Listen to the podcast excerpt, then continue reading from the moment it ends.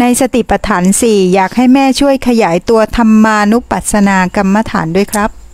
ธรรมาสุขสถานก็คือเห็นทุกอย่างตามความเป็นจริงว่าไม่มีอะไรเที่ยงแท้ถาวรไม่ใช่ตัวตนณขณะจิตเดียว เหมือนกับว่าเราเห็นความคิดเราต้องเห็นความคิดว่าเป็นแค่สภาพทุกข์ไม่ใช่ตัวตนนี่แหละธรรมา เห็นธรรมในธรรมเข้าใจไหม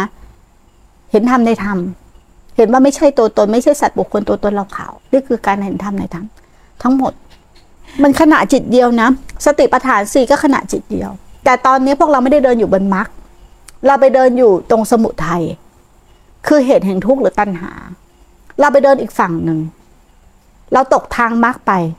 ถ้าเราสร้างเหตุสมุทัยผลของมันก็คือ คืออะไร คือทุกข์ถูกไหมสมุทัยเนี่ยคือเหตุผลคือทุกข์แต่ถ้าสร้างเหตุก็คือ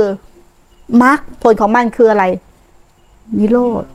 แล้วเราจะเดินมรรคได้ยังไงล่ะ ไม่ส่งจิตออกนอก นี่คือการเดินมรรคการเข้าหาตัวเองนี่คือการเดินมรรคการกลับมารู้จักตัวเองนี่คือการเดินมรรครู้เท่าทันจิตณขณะปัจจุบันที่มันปรุงแต่งโดยความเป็นเรานี่คือการเดินมรรคผลของมันเกิดเองคือนิโรธจเจริญมรรคมากเท่าไหร่ เดินมรรคมากเท่าไหร่ เดินมรรคไปเรื่อยๆแปลกนะ ตอนแรกก็มีผู้เดินมรรคแต่เดินมรรคตามพระพุทธเจ้าไปเรื่อยๆน่ะผู้เดินมรรคกับไม่มี มีแต่มรรคมีแต่ทาง แต่ระหว่างเทินผู้ผู้เดินทางกับจางไปจางไป สลายไป ถ้าคนปฏิบัติถูกมันจะเป็นอย่างนี้ มันจะเห็นเลยทุกขณะจิตความเป็นเราไม่มี ถ้าเปรียบเทียบคือความเป็นเรามันจางคายไปเรื่อยๆๆ ผลสุดท้ายมีแต่ทางเดินหรือมีแต่มรรคผู้เดินทางไม่มีไม่มีใครไปถึง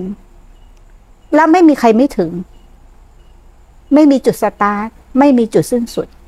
เพราะจิตสิ้นสุดก็คือมึงเริ่มสตาร์ทเนี่ยแหละเกี่ยวกับจิตสุดท้ายไม่เกี่ยว